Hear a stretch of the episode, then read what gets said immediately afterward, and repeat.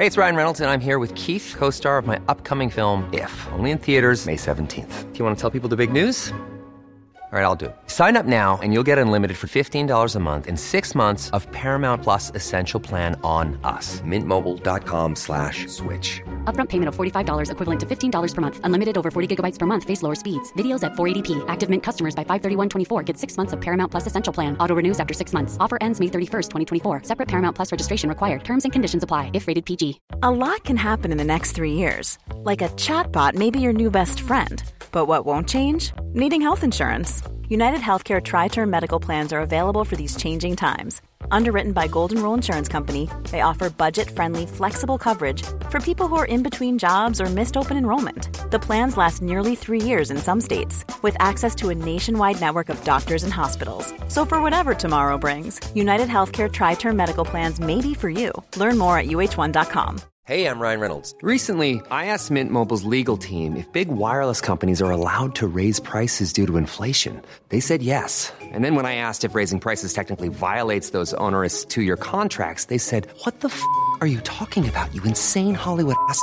So to recap, we're cutting the price of Mint Unlimited from $30 a month to just $15 a month. Give it a try at mintmobile.com slash switch. $45 upfront for three months plus taxes and fees. Promoting for new customers for limited time. Unlimited more than 40 gigabytes per month. Slows. Full terms at mintmobile.com. This episode of the Nerd Cave Retro is brought to you by Audible.com. Get a free audiobook download and a 30-day free trial at audibletrial.com slash nerdcave. Over 180,000 titles to choose from for your iPhone, Android, Kindle, or MP3 player. You're listening to the Nerd Cave Network.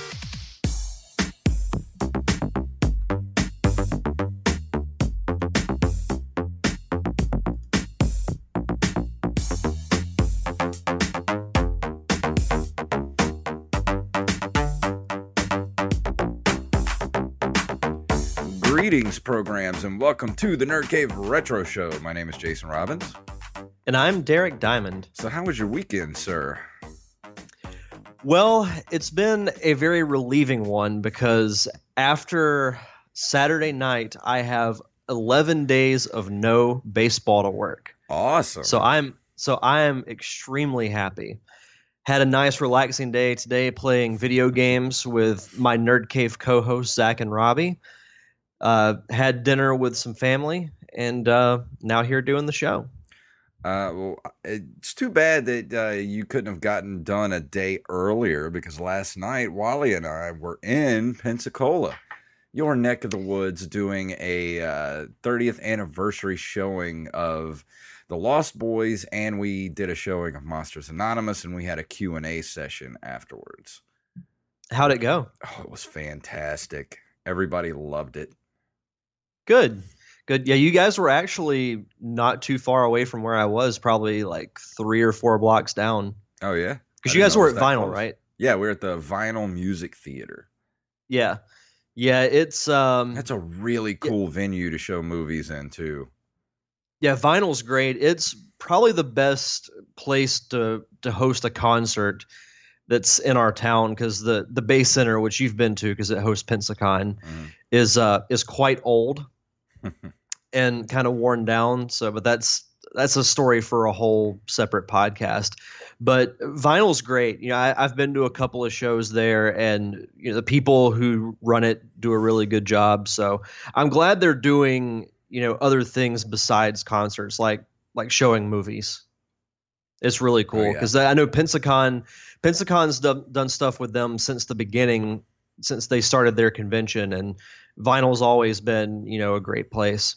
Yeah, I'm interested to see what uh, what they're gonna do next because they did the 30th anniversary of uh, RoboCop a few weeks ago, which I Mhm. wish I could have been there to see that. But I think they're gonna be doing a Mad Max uh, Road Warrior showing as well, which is the I think right now it's like the 30th. It is it the 30th or the 35th anniversary, something like that. Of, uh, Let me find Road out Warrior. real quick. The Road Warrior. Uh, it came out in '81. 81, so that would be what 30. No, actually, it says here '81, and then on IMDb it says '81, but on like the Google description it says '82. Okay, because it could have possibly been they're they're counting it from 1982 because uh, it did come out in America like a year after it came out in Australia. Yeah, I'm seeing that now. Yeah, it came out in Australia. It was December of '81, Mhm. and in the United States, it was May of 1982. Oh yeah, so it would be like the 35th anniversary. God, that's a long Mhm. time. I know Man, that's insane. but uh, Yeah, I'd definitely love to go see that because Road Warrior is a fantastic movie. Oh, it, it was really groundbreaking when it comes to you know like modern day car chases and action films. Road Warrior kind of put that stuff on the map. oh, I think it still holds up too. I watched it not Oh, too sure. long ago when it was still on. Um, uh, it was still on Hulu, I think, and I watched it, Mhm. and oh, it was so good. I love that movie. Of the original Mad Max trilogy, it's easily the best of the, of the three. Oh, it's yeah. there's no question about that. Because the first one's kind of boring, and then uh, yeah, the third one was uh, Thunderdome was like it's like two different movies. I don't know. We should do actually we should do an episode on the Mad Max trilogy because I could go for an hour talking about how weird Thunderdome is. Like the first half of the movie's great, and then the rest of it, I fall asleep every single time I watch that movie. yeah. Mm. Two men enter, one man leaves. Who runs Bartertown? Blaster Master runs Bartertown. Blaster Master. Let's go ahead and move Mad- and into. Mad- uh, oh, what's that? I was gonna say Mad Max is kind of the opposite. The first like three fourths of it are really boring, and Oh, then yeah. once once he flips out, it gets really good. Yeah, I'll agree with that. But that man, that first half of that movie is so hard to get through. Yeah, I tried to show it to somebody once, and they're like, "This is one of the worst movies I've ever seen." And I'm like, "You've got to get through it. Yeah, Trust me, you'll like the ending." But uh, but let's But- we got a we got a news story. I know that you're chomping at the bit to talk about because this affected you directly this week. Uh, let's go ahead and move into the news.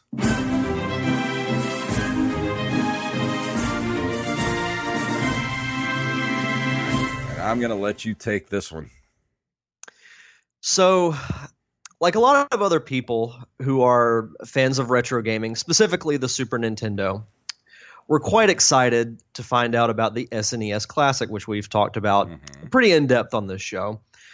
So, I was surprised a couple of weeks ago to find that Walmart was doing pre orders for the SNES Classic. So, I was like, oh, this is kind of cool. They're actually doing a legitimate pre order. Mhm. Now, I wish I had gone back and checked like Best Buy, GameStop, even Amazon to see if they were doing pre orders, but I was like, chances are they're probably sold out.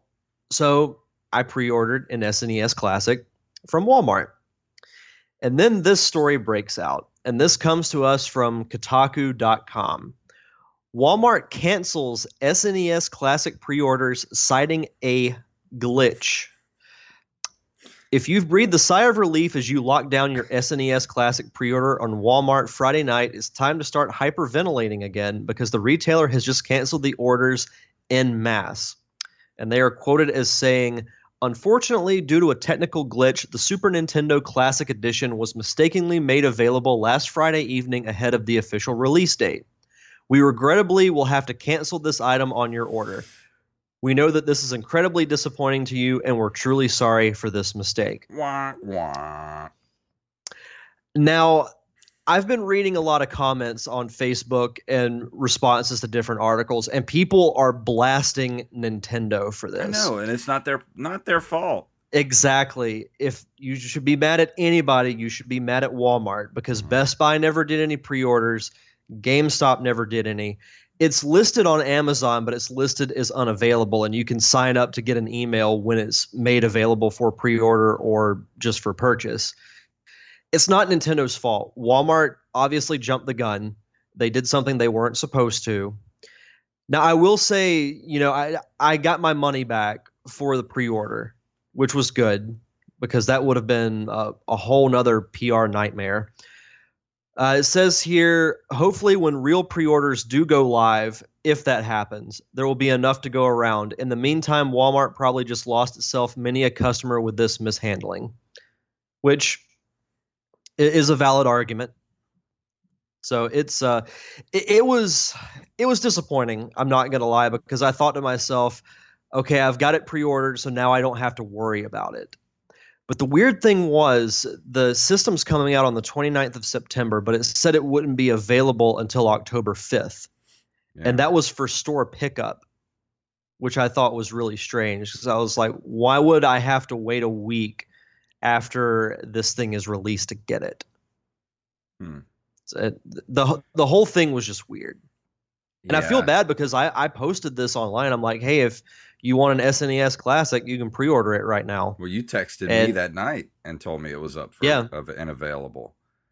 Yeah, But this is So- just awful, man. Like, there's been such a debacle around these uh, classic consoles, and this this doesn't help Walmart. I mean, no, don't be mad at Nintendo about this. Everybody that's No. listening, you know that this happened to. This is Walmart's fault. Be mad at Walmart. I, I'm always mad at Walmart. I don't have to have a reason. I'm just mad at them.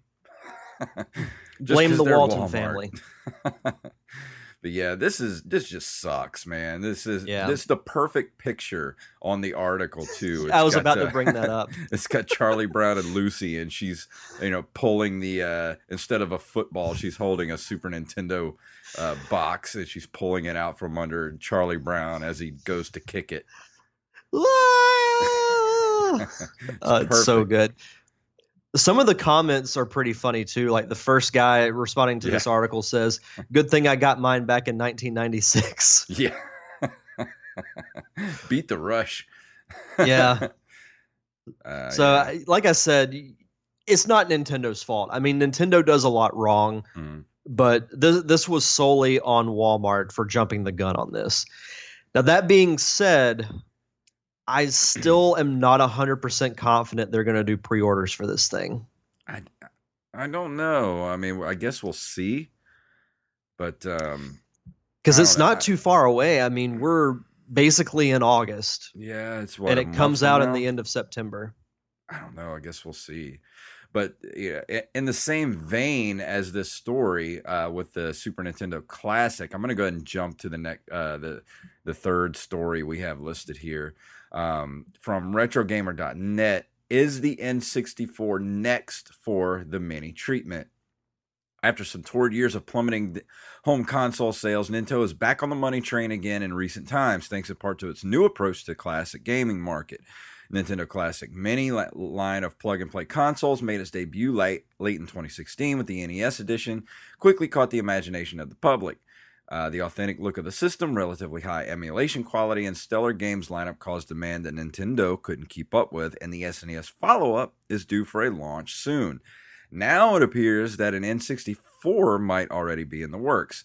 As previously reported by uh, our friends over at Tech Radar, Nintendo made a trademark filing with the EU Intellectual Property Office last week, which depicts an N64 controller. There's nothing intrinsically meaningful about this action after all. The company re registered Virtual Boy as a trademark a few years ago, but it's also the kind of thing that can precede a future product announcement. Sorry about that. I had a uh, they have a ad in the middle of this thing, but um, Yeah. What do you, do you think it's too early to do a, a Nintendo uh, N64 classic? I don't think so. I mean, Nintendo. There's been let's see. After 64 was GameCube, Wii, Wii U, and the Switch. And I, the way I look at it is, if it's 20 years or older, you can consider it to be retro. Yeah, and the N64 is over 20 years old. It came out, I think, in 96, which would put it right around that mark. But I will, I will check that real quick before uh, our friend Wallace corrects me on that. yeah. I think the uh, the launch date was in '96. Let's see, release date. Um, it came out in yep June 23rd, 1996. So I don't think so. I do think it's too soon for a GameCube classic. So I think Oh, yeah. after N64, you you wait a few more years to do GameCube, which I think with the N64, if they follow the trend that I've noticed between the NES and the SNES, they might only have like 10 or 15 Yeah. games on it because the NES had 30, Super Nintendo has 21. So are they going to put like 10 to 15 on the N64? I mean, that would be a very limited uh, a limited supply and plus Yeah. you got to think the games that Rare made like Banjo-Kazooie, like Perfect Dark, Conker's Bad Fur Day, would they work out something with Rare to include those games? Yeah. Or are They they, just going to put like like are they just going to put like Mario 64 um Ocarina of Time, Majora's Mask and a few others? Well, the thing that uh, you know, going from the Super Nintendo to the N64 is when we started to move away from sprite based sprite based graphics to um, you know polygon uh, polygonal graphics, and they didn't look that good for quite a few years until you know Yep. we started getting better processors, being able to render things better. So um, that's the thing I've noticed having the Nintendo 64 that I got a, couple of months ago is eh, they're great games. Don't get me wrong, but they don't look as good as No. Nin- some of the Nintendo games and especially the Super Nintendo games. Like, I'm sorry. As fun as as Super Mario 64 is, it's still not as good looking a game as Super Mario World. At least I don't think. I mean, I, no, I, could- I I, I agree with that. You know, I could uh, anger a lot of people. You know, as much as people love, you know, Ocarina of Time, is it as good looking of a game as, um, you know, Link to the Past?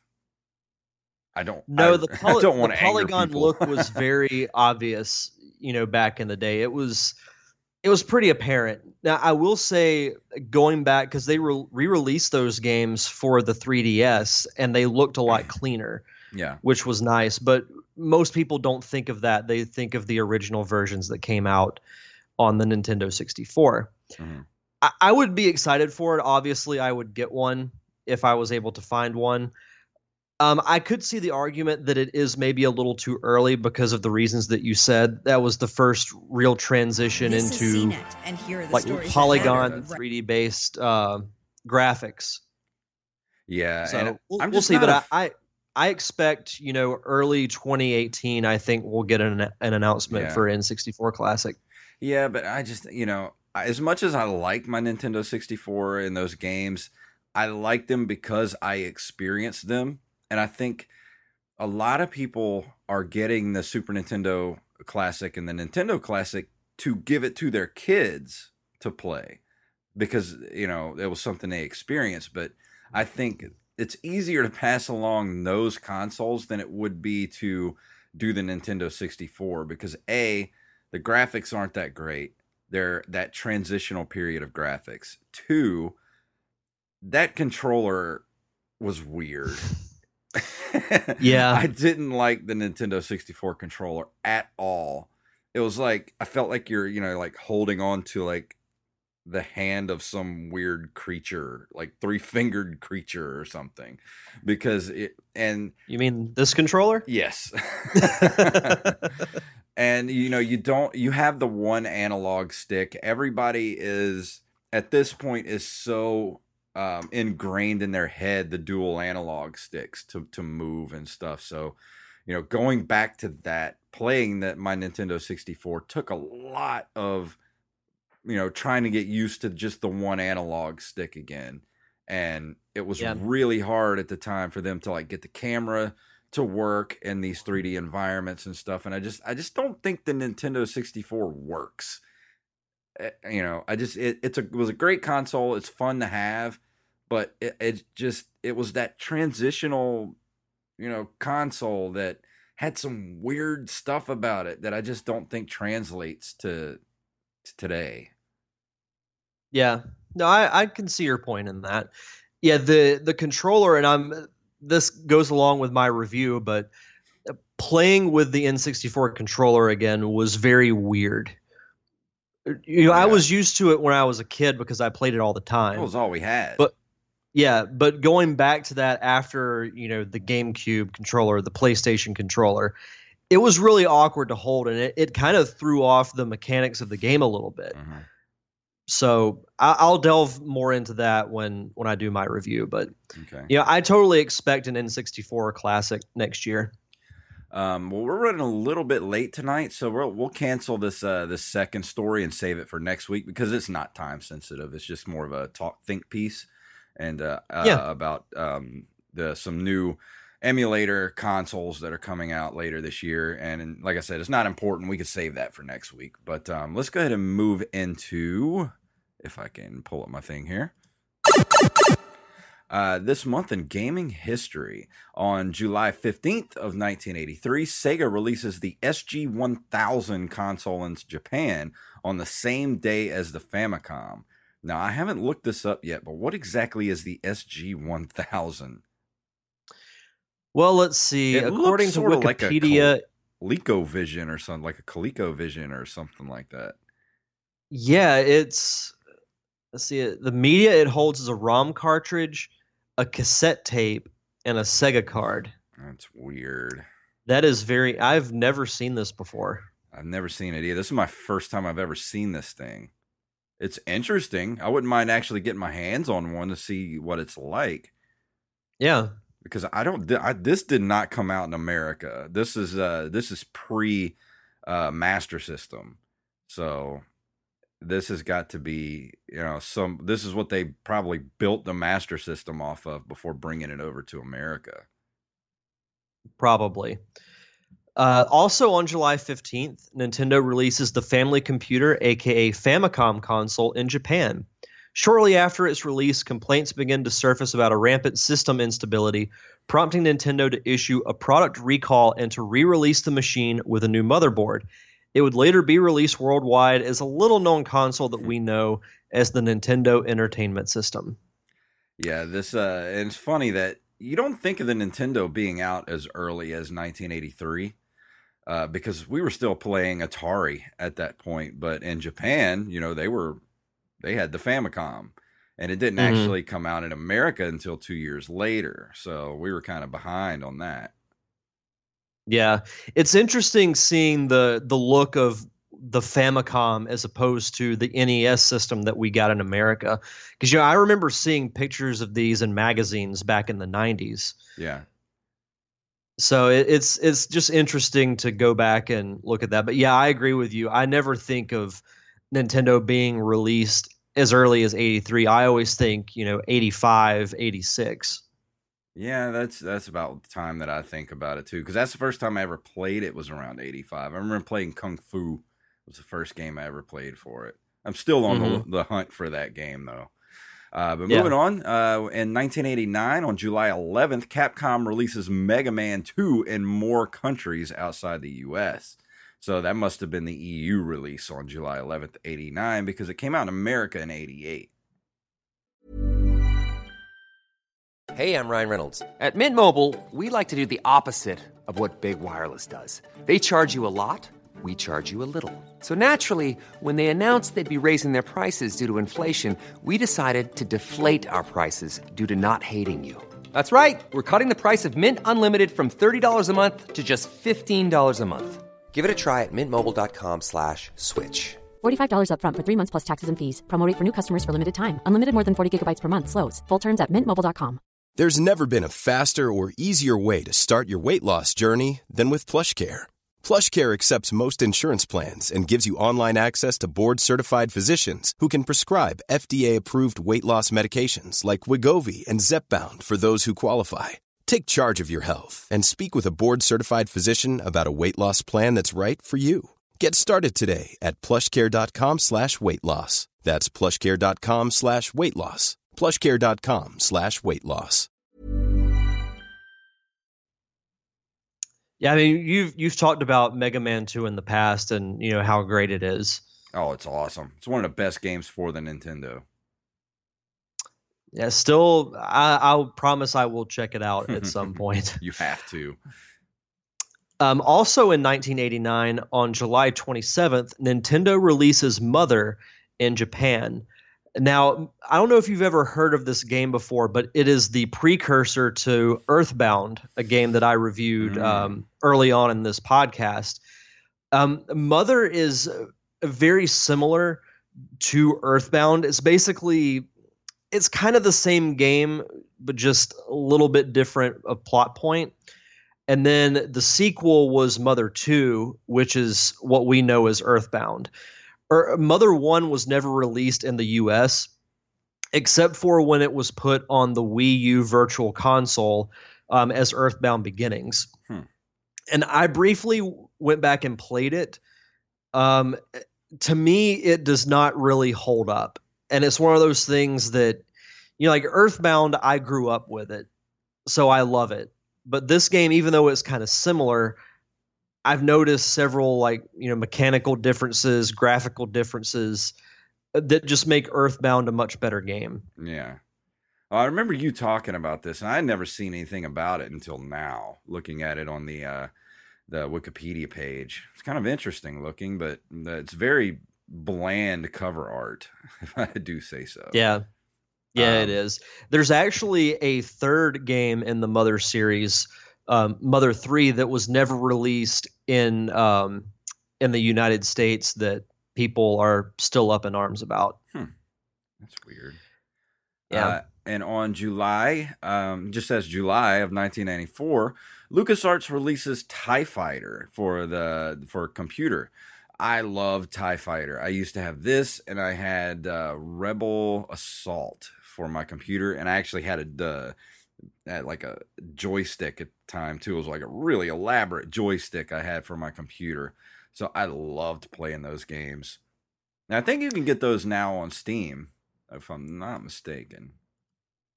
this is one of those computer games that I remember watching my uncle play when I was a kid. You know, play watching him play this one. Uh, Dark Forces, I believe, was the other one Yeah. that he played quite a bit. So uh, the even though I personally never played it, seeing all these screen caps and even the cover art bring back a lot of good memories. Oh yeah. And this is great graphics for these games too. yeah. For the time. On July 5th, 1994, Capcom releases Darkstalkers. Um, I've actually never heard of this game before. Let me look up the cover art. Uh no, I don't recognize anything about it, so I, I can't speak for this game. It says here it was set in a uh, gothic horror universe and features highly stylized, cartoonish graphic style. And Which I mean, even even from the logo, like I could, even though the cover art's not on the Wikipedia page, I can tell that it has some type of animation to it, Hmm. just Yeah, from the the logo alone.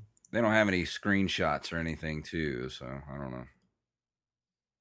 Yeah, Um, and on July 15th of 1994, to round us out, Acclaim Entertainment and Mirage releases the fighting game Rise of the Robots.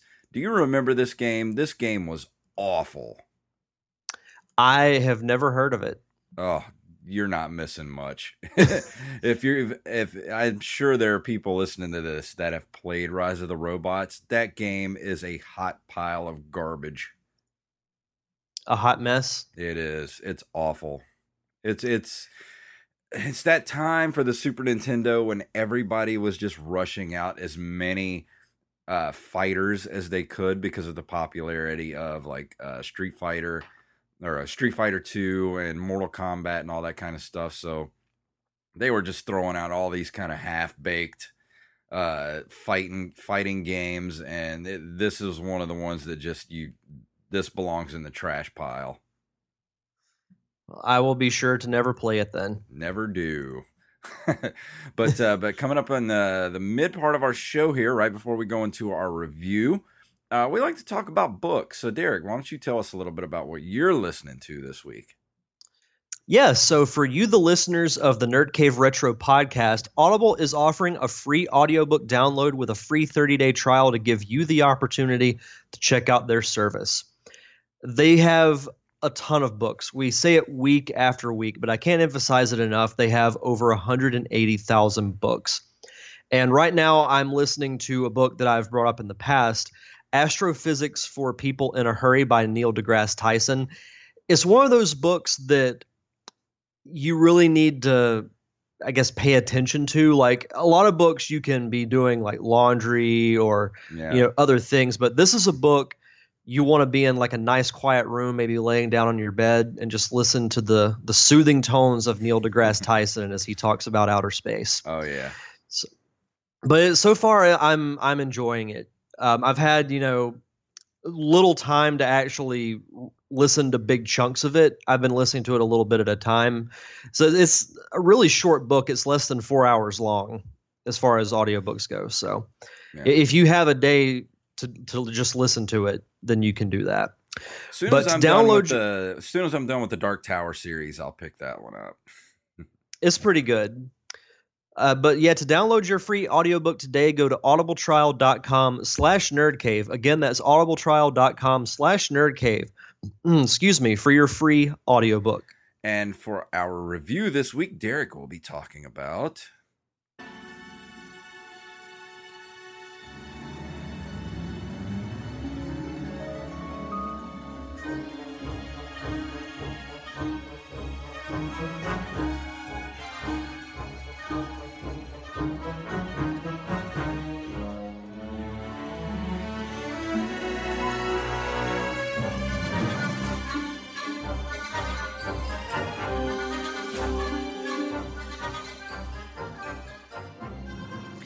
Ah, uh, yes. Star Wars Shadows of the Empire. This actually won a poll that I posted on the Nerd Cave Facebook page. It's something I've been, you know, liking doing for a while now is, you know, letting the people decide what I want to review because that way I don't have to decide. Mm-hmm. So this was um this was an interesting game for the Nintendo 64. It's a video game developed and published by LucasArts Primarily a third person shooter, the game also utilizes multiple types of vehicular combat sequences.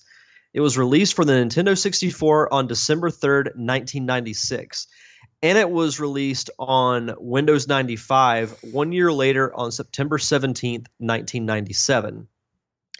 Now, before I go into like the actual game itself, Shadows of the Empire to me is uh, my personal favorite Star Wars extended universe story. It was really the first big one.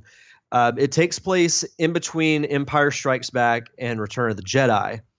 And it focuses on this character called Dash Rendar, who is a friend of Han Solo. He's uh, personality wise, he's very much like Han Solo. He even has his own ship. Instead of the Millennium Falcon, it's called the Outrider and it, deal, it delves a little bit more into um, you know Boba Fett getting to Jabba the Hutt, delivering Han Solo to Jabba the Hutt, and is to me the best story that shows what a badass Boba Fett can be. Because yeah, he's cool and all, but in the movies, he doesn't really do anything. Yeah, he gets knocked. He gets knocked in the Sarlacc pit. So, as far as the game goes, uh, it follows the story of the book. If you've ever read it, it's available in like paperback book. Uh, there's a graphic novel that's also very good.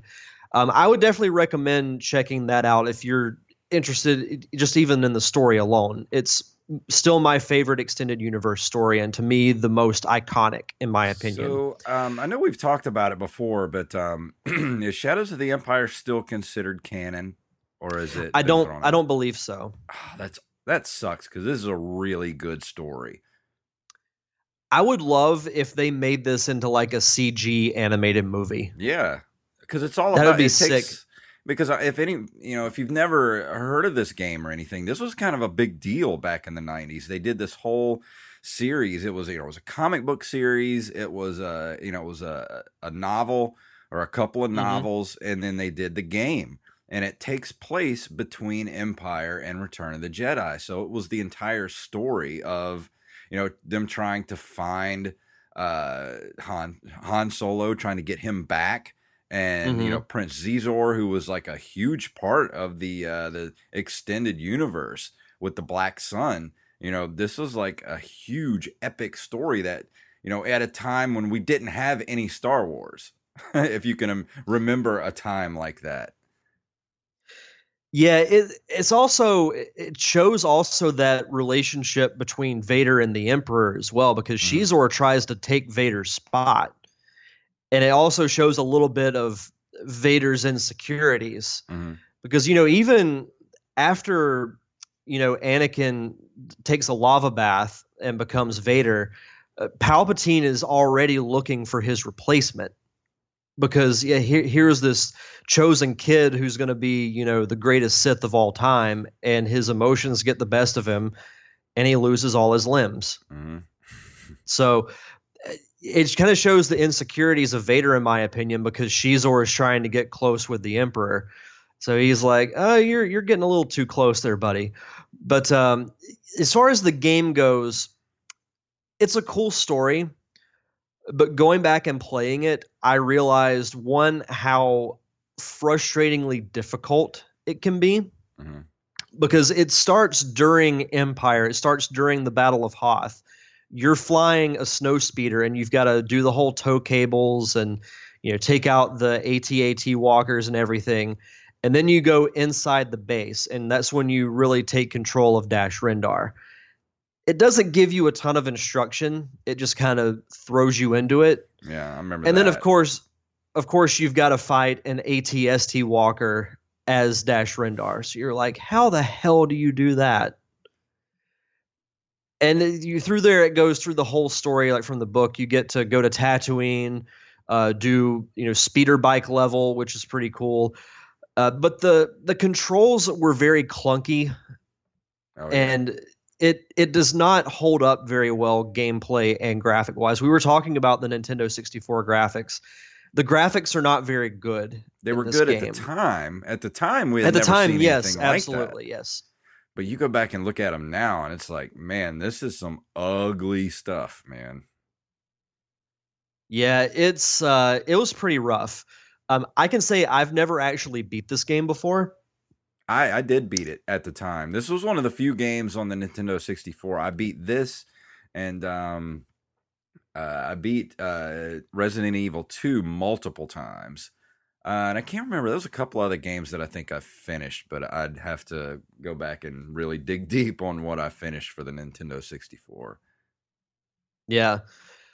Um highlights from this game, you know, to me the biggest is just the story. Getting to play through the Shadows of the Empire story and going through those iconic locations like Hoth, like Tatooine. Mhm. All of that's really cool, but I say that about all Star Wars games Yeah. because you know, we both we both grew up loving Star Wars. So Yeah. just any any experience to go to that world is great. Well, I would love to to have them uh, take this game and just redo it with you know on one of the engines from um, you know the game engines from today and put it with a controller where you can actually control the vehicles and you know and, and it- one of the most frustrating things about this game was you know there's a lot of parts where you're trying to make precise jumps and things like that and running on levels where you're you know you're on a path where you can fall off and, and it, it just the controls were horrible you know you were Yeah. always falling to your death and just you, you know things yeah, like you take one nature. wrong step, like even close to the edge of a cliff, Mhm. and you just go. Yep. and uh, I remember, um, you know, I did finish this game, and I remember it took me a long time to do it. But um, uh, this is a really fun game. But like I said, I wish that they could go back and just kind of redo it for, you Yeah. like the PlayStation f- uh, 4 or something like that. That would be fun. That'd be really cool. So I'm reading some more about like the behind the scenes stuff of this game, and I, I'm reading this for the first time. Um, obviously, they used MIDI versions of John Williams' Yeah. soundtrack. Um, one of the voices, which I find very interesting, the voice of Luke Skywalker, who was the official audio double for Mark Hamill, is a guy named Bob Bergen, who is the current voice of Porky Pig and former Derek Diamond Experience guest. really? I did not know that. I wish I knew this, like I when I because I didn't come across this at all when I was doing prep work to do his interview. I would have it would have been one of my first things to ask him. So was this the uh, the only game that he did the voice of Luke Skywalker? Because I know there were other, um, there were N64 titles, the Star Wars Rogue Squadron, uh, that I had. I think I finished that one too, uh, and I think he did the voice for that too. Yeah, it says here. Let's see, yeah, it was Battlefront Two, uh, Star Wars Force Commander, Galactic Battlegrounds, the Jedi Knight Academy games. Those were good games too. Rebellion. Rogue Squadron, one, two, and three. Uh, he did sh- uh, the voice of um, Shadows of the Empire just for the PC version. Mm. Holy crap! I did not know that. Well, maybe if you ever God. get him on the show again, you can ask him about it. Yeah. No, that that's cool. That's really cool. But yeah, as far as the- my, I guess, number grade of this game, I would give it probably, I'd say like a six and a half or a seven. That's Like I love the I love the story, but the clunky gameplay just really kind of brings it down for me. Yeah. And that's one of the downfalls of the Nintendo 64 is you go back and you try to play games using that single analog stick and it just doesn't work. You need to have two analog sticks to play anything properly. Yeah. No, I agree. But uh, some of the reviews that this game got, um, let's see, with the developer reporting more than 1 million copies sold by 97, Shadows of the Empire is the, th- the third top selling N64 game for that year, which was September 96 to August 97. It has received, received generally mixed to positive reviews from critics. The main criticism of the game was how its stunning first level makes the rest of the game seem like a letdown. GameSpot's John Brody claimed that the control, camera angles, and frustrating save feature keep it from reaching its full potential. Yeah. And, and then All Games Scott Alan Marriott criticized the shooting sequences as rather boring, probably due to the less involving third person perspective. That's another thing And I most- forgot about was the the save feature for this game was kind of clunky if I if I Yeah. remember correctly. Yeah, I'm trying to remember exactly what it was like, but I remember it was really weird. Yeah, I might have to pick this up for my Nintendo 64. Um, and I do remember one of the coolest parts of this game, and probably scariest parts, was the fight with IG88 on um, Ord Mantell. Yep. I remember that part of that game used to freak me out. IG88 is he's up there on my favorite list of bounty hunters. Oh yeah, and he's terrifying when you have to fight him, especially Yeah. when you don't know where he is and you're fighting him in a giant trash pile, and and you Yeah. hear him but you can't see him. That's frightening to me. I think they need to make another game with that in mind, like make a bounty hunters game or something like that. Like I sh- we should be game developers. We should, yeah. At least come up with the story. Be like, Oh, hey, yeah. Make this. Uh, that's one of the spin-off movies I hope they do with Star Wars is something to do with the bounty hunters Yeah, because That- we've never seen their story really or yeah. n- not really anything with them other than standing on the the main deck of the Star Destroyer. Yeah. I would love to see like just a, a you know, they don't even have to do an ongoing series, but just do like a you know, a 6 or 8 episode, you know, run of the Star Wars bounty hunters and it can be animated. I'd be totally okay with that and put it on like Yeah. Netflix or something. That's just so simple. Yeah. Get on it, people. Let's do this. It's stuff we want to see. Yeah, exactly. I need stuff to binge watch. But uh, Uh, but but most reviews, and I'll, I'll conclude it with this: most reviews give it between the like the five and a half to seven range. Yeah. Which Well, I- about which I think is about right. Yeah, I think that's good. It's not bad. It's not a bad game by any stretch of the No. imagination. It's just this the bad controls and it's really the Nintendo 64's fault. I think. Yeah, if this game had been made like now, it would be really good. I think Yeah. with better graphics, better gameplay. Like if they redid this game, I would absolutely pick it up. Oh, I would too in a heartbeat. Yeah. But um, next week, I think I am going to do a Super Nintendo game. Game that I've been wanting to do for a while. Is actually one of the first games I got for the Super Nintendo, and I still have it to this day, and I still play it, and it's still great. It's Final Fight by Capcom for the Super Nintendo Entertainment System. Nice. I never played that game, but I, I'll have to look into it before It- next week. It's still one of my favorite side-scrolling beat 'em ups of all time. Like I can go back and play that game at any time and be happy. Because you don't have to think. All you got to do is just beat people up. And the controls, oh,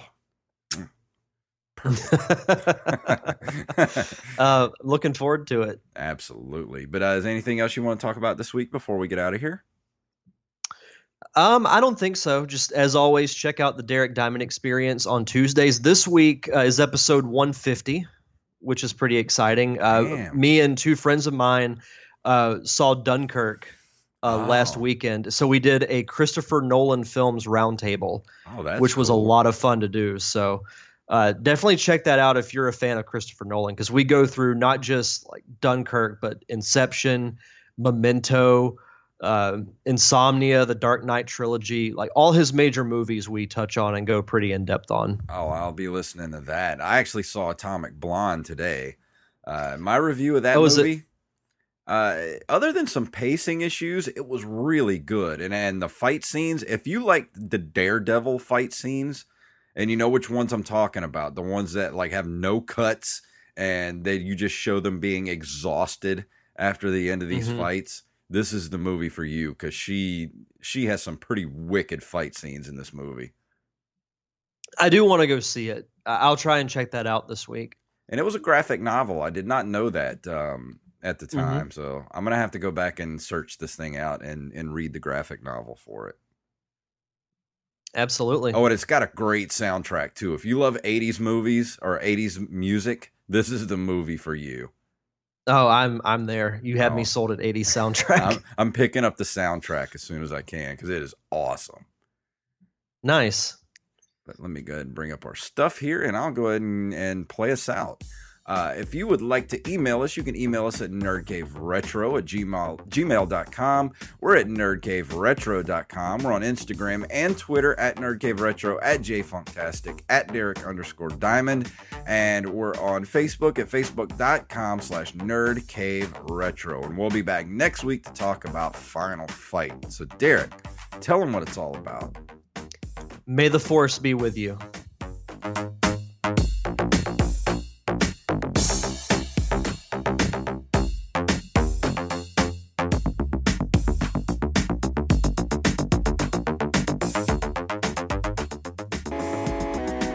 Been listening to a Nerd Cave Network production.